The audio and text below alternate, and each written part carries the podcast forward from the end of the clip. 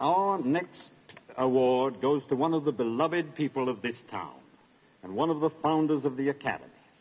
In his early days, he made pictures in the East, but 30 years ago, he came out here with only three stars to his name Norma and Constance Talmadge and Buster Keaton.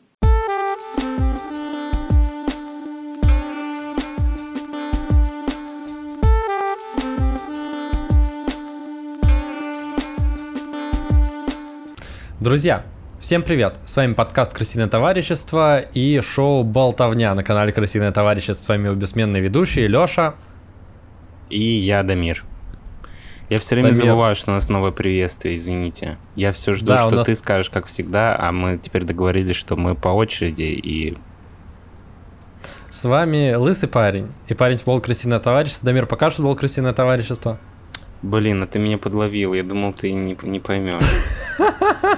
Просто у меня сегодня там Рик и Морти. Вот ты и попался, Дамир. Пытался всех обмануть, думал, что я не спрошу, а я тут же спросил. Да, обидно. А почему... Вопрос, почему ты не готовишься? Почему ты не готовишься к нашей записи и не готовишь себе костюм? Ты решил меня обмануть и всех обмануть. Почему ты это сделал? Объясни, пожалуйста. Объясни свое поведение, потому что я, между прочим, я был заросший. Я специально перед записью потратил время, чтобы постричься, чтобы остаться лысым парнем. А ты почему-то решил всех обмануть. Объясни, пожалуйста, свое поведение. Я тоже хотел постричься, но не получилось. И поэтому я решил, что если я просто одену футболку, у которой будет черный верх, никто не заметит, что это не футболка крысиное товарищество, а просто футболка Рика Морти. А в чем, блин, вообще твоя проблема? Это же просто надеть футболку. Просто, чтобы ты понимал, у меня вот здесь вот еще три костюма. Потому что я знаю, что мы будем записывать несколько выпусков, и я подготовил несколько верхних одежд, чтобы было... Чтобы не было ощущения, что мы в один день это все записываем. А тебе достаточно просто надеть одну футболку, но ты даже это не хочешь делать. Объясни, Дамир, что, что, что происходит. Слушай, ну я, может быть, к следующему выпуску тоже какой-нибудь себе найду костюм. Нет? Ладно, теперь, э, поскольку ты провинился официально, ты говори всю водную часть про бустеров и так далее. Ты им подготовил номер хотя бы какой-нибудь? А... Да. Да, бустеры платят нам деньги, и ты должен им что-то хотя бы подготовить, чтобы как-то оправдать свое ну, отсутствие футболки крысиное товарищество на тебе прямо сейчас. Я официально хочу заявить, а, что мы от имени подкаста «Крысиное товарищество», я и Лёша, парень, который сегодня сходил в парикмахерскую, и парень в футболке Рик и Морти, потому что, извините, а, благодарим наших бустеров а, Дани Лапулька и Ролана Ибрагимова, и в их честь я исполню песню на национальном а, английском инструменте. Это стакан. Мгм.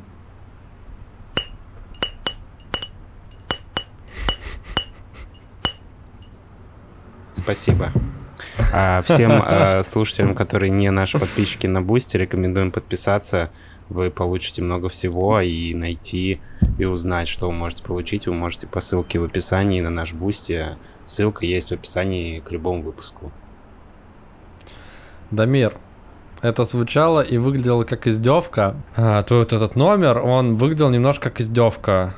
И мне, честно, обидно, как человеку, который в каждом выпуске готовит композицию, готовит мелодию, готовит песню на благородном инструменте, а ты просто постучал по чашке и решил, что это что это будет классно. Я тебя не осуждаю ни в коем случае, потому что это, я уверен, это было от души, я уверен, это наши бустеры, я уверен, это оценят как настоящие ценители э, музыки и, и нас. Это люди, которые нам платят. В общем, да, спасибо Данила Пульку и Ролану Ибрагимову за то, что они остаются с нами. Надеюсь, э, эта мелодия не заставит вас передумать. Вот. А на этом будем начинать. Я в свое оправдание хочу сказать, что Леша живет э, в своем доме с миллионами вещей, которые он накопил за всю свою жизнь, а я живу с вещами в одном чемодане. Я как прилетел сюда с одним чемоданом, это все вещи, которые у меня есть. Ну, музыкальный инструмент я с собой из Москвы не брал. Извините. И здесь пока что тоже такой возможности приобрести себе музыкальный инструмент меня пока не, не подвернулось. Поэтому я использую национальные британские музыкальные инструменты, типа кружки. Слушай, это же кружка чая, очевидно. Да. Там даже Five o'clock tea, потому что. Какой-то пакетик Типа- там есть. Хорошо. А, так, я думаю, мы не будем тратить время на то, чтобы рассказать, что это шоу «Болтовня», которое выходит каждую неделю на канале «Крысиное товарищество», в котором мы рассказываем всякие интересные вещи про мир, которые нас окружают, и всякие классные, забавные истории в недолгом формате, порядка 30, там, 40, 20 минут. Также на канале «Крысиное товарищество» выходит много других шоу, э, с которыми вы можете ознакомиться, если подпишетесь на нас.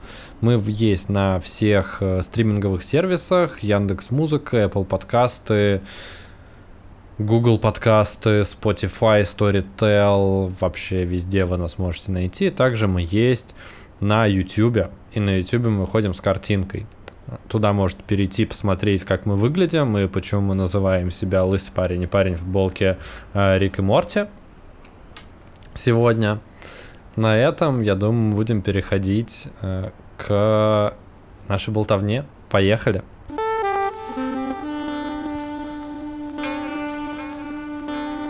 Дамир, как ты думаешь, как может быть, ну, чисто теоретически, связан маленький город в Ярославской области с отцами-основателями Голливуда и премии «Оскар»? Есть ли какая-нибудь связь, как ты думаешь? Ну, так, чисто теоретически. Слушай, ну вообще я читал про то, что люди, которые основали Голливуд, это были многие из них были а, эмигранты из России, и, возможно, они там родились, или какое-то количество из них были оттуда родом, или они оттуда эмигрировали.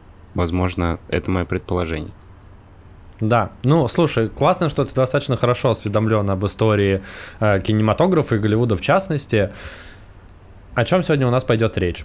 Речь пойдет о двух парнях из э, Рыбинска, которые в конце 19 века, в начале 20 века переехали со своей семьей в Нью-Йорк и, собственно, стали, стали у истоков кинематографа мирового голливудского. И это два брата. Изначально их звали Иосиф и Николай Шенкеры. Э, Но эмигрировав, они сменили и фамилию, и имена на э, американский, на западный манер. Они стали Джозеф и Николас Шенк. Они сократили свою фамилию и заменили имена.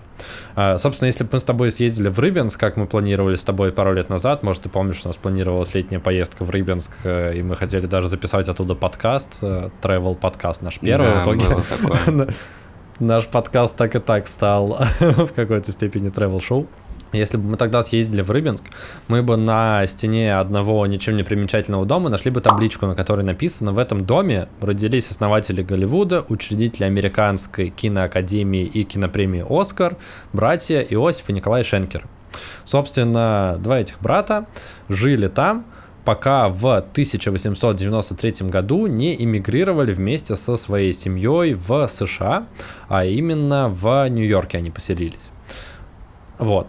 Собственно, э, так или иначе, у них э, с, со временем начали складываться очень удачные отношения с бизнесом. Э, сначала они занимались фармацевтикой, аптечным бизнесом, после чего э, пивным.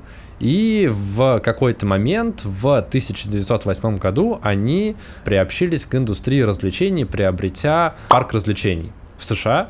Они его начали развивать, поддерживать и так далее, стали управляющими этого парка. И в какой-то момент их э, заметил один крупный предприниматель, который был так или иначе связан с кинобизнесом. Собственно, этот предприниматель предложил им возглавить сеть кинотеатров. Собственно, из с помощью этого они приобщились к индустрии развлечений. После того, как они согласились на то, чтобы управлять сетью кинотеатров, они начали строить свою настоящую империю развлечений. Они поняли, что на это можно зарабатывать, на это можно расти, и полностью себя этому посвятили. Потому что кинотеатры и парки аттракционов это, очевидно, сфера развлечений. В какой-то момент э, жизнь их э, немножко разделяет. Брат э, Йозеф женится на актрисе немого кино и переезжает из Нью-Йорка в Лос-Анджелес. Пока брат отсутствует, второй брат Николас времени не теряет, продолжает управлять сетью из 119 кинотеатров на территории США, еще несколько было на территории Канады. Параллельно с этим он покупает э, три небольших кинокомпании. Одна из них называлась Metro, вторая Golden Pictures и третья Louis B. Meyer Production. Э, в какой-то момент он понимает, что тремя небольшими компаниями управлять не очень удобно, это неэффективно, и в 1924 году он осна... становится основателем компании Metro Golden Mayer, которая тебе, наверное, известна. Вот это вот со львом на... Да-да-да, я понял. Э, на заставке. Кстати, интересный факт. Э, лев, который рычит на заставке этого кинотеатра, это на самом деле не рык льва, а рык другого другого кошачьего животного из Африки. Просто есть. Слушай, мне кажется, ты недавно об этом, по-моему, упоминал в а, одном из выпусков. Тогда вырежешь. Я, я просто не помню, что я уже говорил на подкасте, а что нет. Нет, это, это здорово, ну, повторение мать учения, как минимум. А, так что это не, не э, э, это окей. Да, на, на заставке, которую вы все знаете, которую вы все видели, э, изображен лев, но рычит далеко не лев. И эту компанию основал парень из Рыбинска, небольшого города Ярославской области. Там еще большое рыбинское водохранилище, на котором можно рыбачить и купаться. И, в принципе, там по информации, которая у меня есть, и по тем фотографиям, что я видел, достаточно красиво и прикольно. Так вот, пока Николас управляет э, сетью кинотеатров, становится управляющим компанией Metro Golden Mayer, его брат Джозеф, который, я напомню, э, женился на киноактрисе, он благодаря связям жены э, становится вхож в кинотусовку и по приглашению нескольких актеров, в числе которых был Чарли Чаплин, становится руководителем компании United Artists которая в начале 20 века в Голливуде тоже имела э, нормальный такой вес. Туда входило большое количество известных артистов, э, в том числе, как я уже сказал, Чарли Чаплин. И, собственно, благодаря этого э, Джозеф дополнительно может привлечь к кинобизнесу э, свою жену, которая на тот момент была уже достаточно безызвестной артисткой, и дополнительно Бастера Китона. Ты слышал что-нибудь про Бастера Китона, Дамир? Блин, очень знакомая фамилия, но мне почему-то не вспоминается конкретно конкретный человек. Это просто невероятный актер, который вот во времена Чарли Чаплина, во времена немого кино, собственно, занимался и был вообще одним из э, величайших э, актеров Голливуда, и в том числе и каскадеров. Он был известен своими невероятными каскадерными трюками. Я думаю, про него мы отдельно расскажем как-нибудь э, в другой раз, но пока я здесь поставлю какое-нибудь видео, чтобы вы просто понимали, какие вещи делал этот парень. К сожалению, он, его жизнь была достаточно тяжелой, и известности и признания он достиг уже в глубокой старости, несмотря на то, что был родоначальником огромного количества и жанров, и стилей, и трюков в кино. Вот. И по случайности он оказался Шуриным э, Джозефа Шенка, или Иосифа Шенкера из Рыбинска. Вот, собственно, поэтому он и э, смог стать частью этой киноиндустрии, попав в компанию United Artists. Собственно, про него мы подробнее расскажем как-нибудь в другой раз. А сейчас мы вернемся к двум братьям из Рыбинска. Так вот, Дамир, у одного в компании огромное количество кинотеатров и кинокомпания Metro Golden Mayer из Нью-Йорка. У второго в кармане куча крутых э, актеров и компания United Artists в Лос-Анджелесе на восточном побережье. Как думаешь, к чему это все ведет? Предполагаю, что они решили объединить свои усилия и сделали что-то крутое вместе. Ты абсолютно прав. Они решили... Ты абсолютно прав частично. Они, правда, решили объединить свои усилия, но все их планы порушил Чарли Чаплин. Они хотели объединить Метро Голден Майер и United Artist, чтобы создать такой прям киноконгломерат с одного побережья США на другой и объединить э, силы огромного продакшена, огромной киностудии Метро Голден Майер, которая на тот момент уже была достаточно известной, и компанию United Artist, которая объединяла под своим крылом огромное количество невероятно крутых и самых известных э, артистов и актеров того времени. Но все их планы порушил Чарли Чаплин, который имел большой вес в United Artists, собственно, он ее организовал, он просто отказался подписывать э, бумаги, собственно, слияние не состоялось, но, тем не менее, компании Metro Golden Mayer в течение нескольких лет э, удалось с легкостью стать крупнейшей кинокомпанией США, и, собственно, тем самым она сместила ту самую United Artists э, с пьедестала, и, собственно, поэтому огромное количество фильмов, которые мы смотрим до сих пор, вначале имеют эту составку солем, потому что это, блин, тупо крупнейшая, крупнейшая компания, кинокомпания в США. Дополнительно про родину братья Шенк, Шенкеры или Шенк, э, не забывали.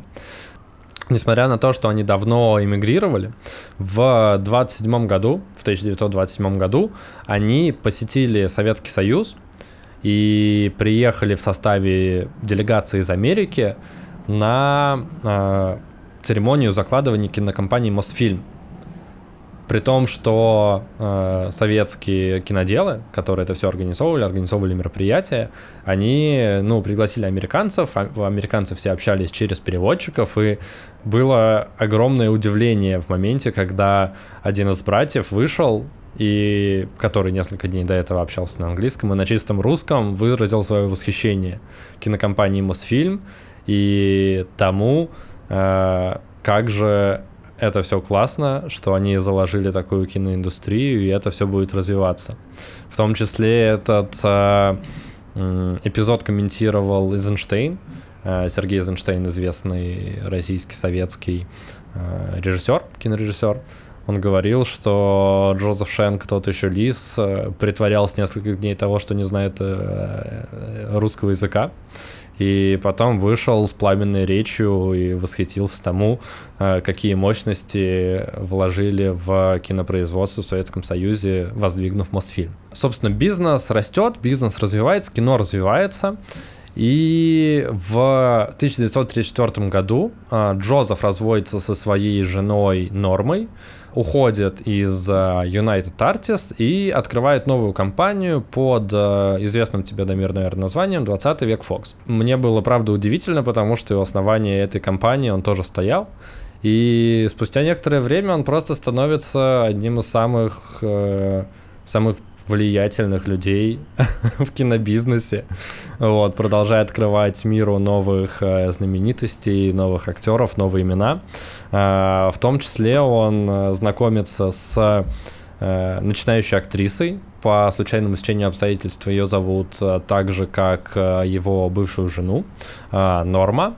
Норма Мортинсон. Он помогает ей устроиться в кинокомпанию Columbia Pictures, и спустя некоторое время весь мир узнает эту актрису под именем Мерлин Монро.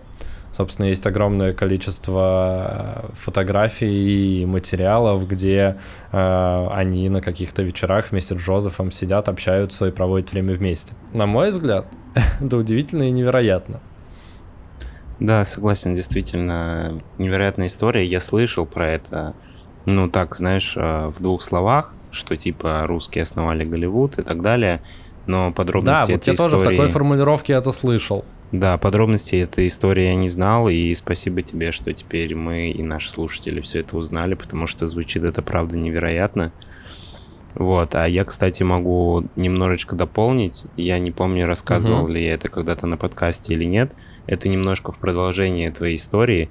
Просто из твоего рассказа я узнал, а, почему так сложилось, что крупнейшие голливудские компании владели большинством кинотеатров в США, угу. и за счет этого они имели очень большую прибыль. Ну, потому что они производили фильм, прокатывали фильм, да, получали деньги. прокатывали. Вот, угу. и в 80-х а, я, возможно, чуть-чуть ошибусь с цифрами, в 70-х, 80-х а, правительство США лишило кинокомпаний права владеть кинотеатрами, и все угу. кинотеатры были принудительно распроданы в, ну, в руки других, а, других владельцев. И после этого Голливуд столкнулся с большим кризисом, потому что их а, ну, финансовые потоки очень сильно изменились и им нужно было заманивать а, зрителей в кинотеатр на конкретный фильм. потому что они уже зарабатывали не с, просто с покупки любого билета, а именно с покупки uh-huh. фильма, на который пришел зритель.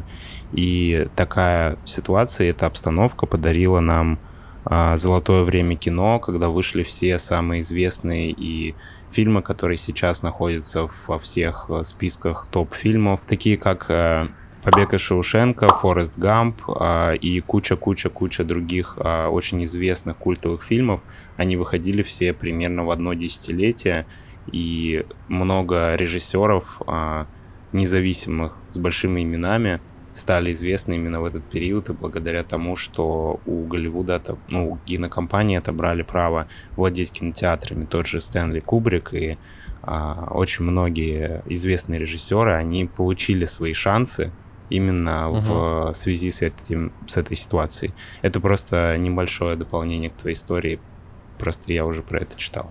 Прикольно, но мне кажется, вот те, которые ты перечислил, это уже больше, наверное, 90-е, хотя да, Стэнли Кубрик это, это все-таки больше Это больше произошло 80-е. вот 70-е, 80-е и 80-е, угу. 90-е, вот этот период, когда выходили все, ну, я не знаю, если кто угодно забьет просто топ там 250 кинопоиска или IMDb или угу. любого другого агрегатора, все фильмы там будет из топа, они все будут, э, обратите внимание, они все будут в в районе одного десятилетия. И это произошло как раз после, после вот этих событий. Угу.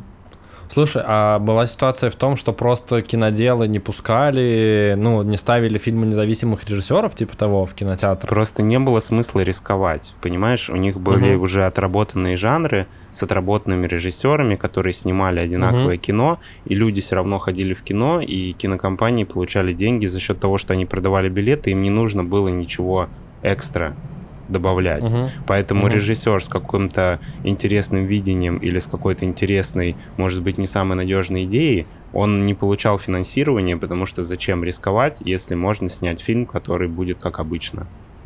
А за счет того, что они их э, финансовые потоки изменились, они были вынуждены давать шансы именно интересным молодым режиссерам с интересными сценариями, потому что им нужно было заманить зрителя, чтобы зритель пошел именно на их фильм, а не просто в угу. кинотеатр. До этого было достаточно, просто зритель просто пришел в кинотеатр. Прикольно, прикольно, да. Но действительно это связано с тем, что изначально это же все начиналось с... Э, даже не было кинематографа, это... К сожалению, я забыл, как назывались кинотеатры до того, как появились прям вот кинотеатры. А, у меня в заметке отсутствует эта информация, но изначально братья Шенкеры, они занимались именно не вот кино в привычном смысле, а это было вот то, что предшествовал кинотеатрам, собственно, потом это развилось в кинобизнес, и, собственно, потом они поняли, что э, если ты владеешь огромным количеством кинотеатров, почему бы тебе и не производить фильмы, если ты ты знаешь, на что ходит зритель, ну, у тебя есть эта информация, ты можешь снять кино под запрос зрителя, собственно, я думаю, исходя из этого, они э, начали заниматься кинобизнесом не только с точки зрения проката, но и с точки зрения производства.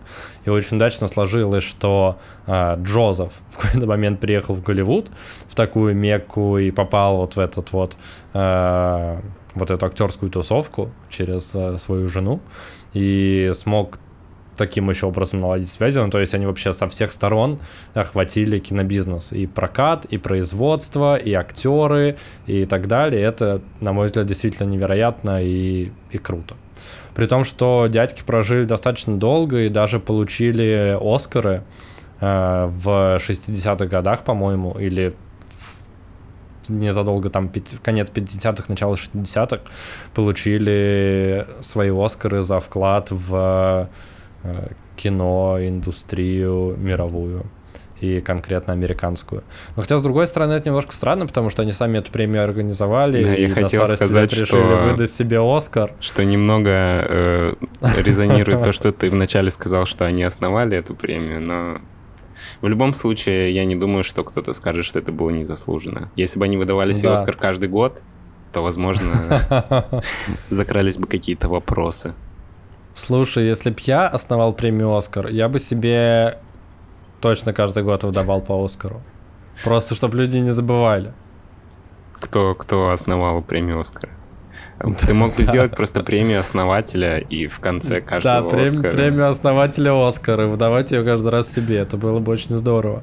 И еще есть забавная история, э, в дополнение к этому ко всему, Э, у братьев Шенкеров в Рыбинске изначально было три. У них был еще старший брат, который решил остаться в России не мигрировать в США вместе со своей семьей. И я наткнулся на мини-статью, точнее, ну, это даже скорее, наверное, заметка, это даже не статья, на сайте про еврейские, как это называется, Семьи. династии, А, да, семьи, ну, про, про известные фамилии в еврейском, не знаю, как это назвать, сообществе. Э, И там как раз рассказывалась история двух э, братьев младших, которые переехали в США и стали э, воротилами кинобизнеса и отцами-основателями, по сути, всего кино, как мы это знаем и видим сейчас, всей киноиндустрии. Но при этом у них остался старший брат, который остался жить в, Ри- в Рыбинске. В какой-то момент его дети уже переехали в Москву, и до сих пор они, они просто живут в Москве. И как судьба прикольно разделилась, там брали, в этой статье было несколько сносок, брали интервью у м, членов семьи, которые остались в России, э, семейства Шенкеров, и они говорят так просто, типа, да, ну вот мы знали, что наши там, типа, двоюродные дяди или дедушки э, много зарабатывают в Штатах, они нам иногда прислали деньги, да, иногда приезжали люди из Америки ремонтировали нам дома или строили нам какие-то амбары. Ну да, но при этом это, это просто так забавно, что у таких людей есть какая-то вот эта вот обратная сторона, ну типа их просто родственники, близкие, которым они тоже помогают, и которые такие, ну да, это вот э, э, Николай и Иосиф, да, они уехали, но они помогают все равно. Это прям меня порадовало и удивило, что был еще третий брат, который тоже мог быть причастен к этому ко всему, но он решил остаться э, в России и жить совсем другую жизнь. Спасибо, Леша, за интересный рассказ. Надеюсь, что все наши слушатели обогатили свои знания о кино и Голливуде. Я думаю, что на этом мы будем завершать этот выпуск болтовни. А тебе, Дамир, спасибо, потому что ты прекрасный слушатель.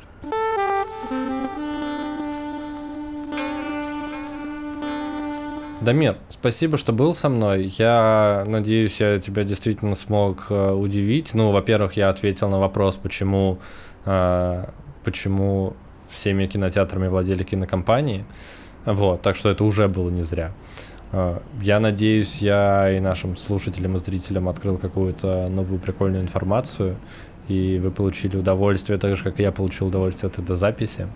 А, Дамир, М. как настроение? Да, отлично. Всегда приятно услышать интересную историю от хорошего собеседника. У нас сегодня с тобой очень такой, знаешь, льстивый выпуск.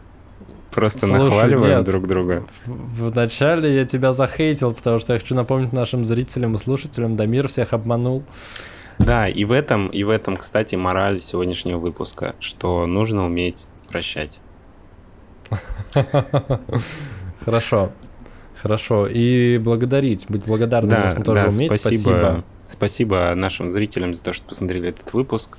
Отдельное спасибо тем, кто поставил лайк или написал комментарий. И супер спасибо нашим бустерам, которые поддерживают нас уже столько времени. Дани Лопулек и Ролан Ибрагимов. Вы навсегда в наших сердцах. А сейчас будет песня про наши сердца, коротенькая. На настоящем инструменте я замечу. Э, С таким звуком бьется сердце. Спасибо, Дани, спасибо, Лопулек, спасибо, Ролан Ибрагимов. А с вами были...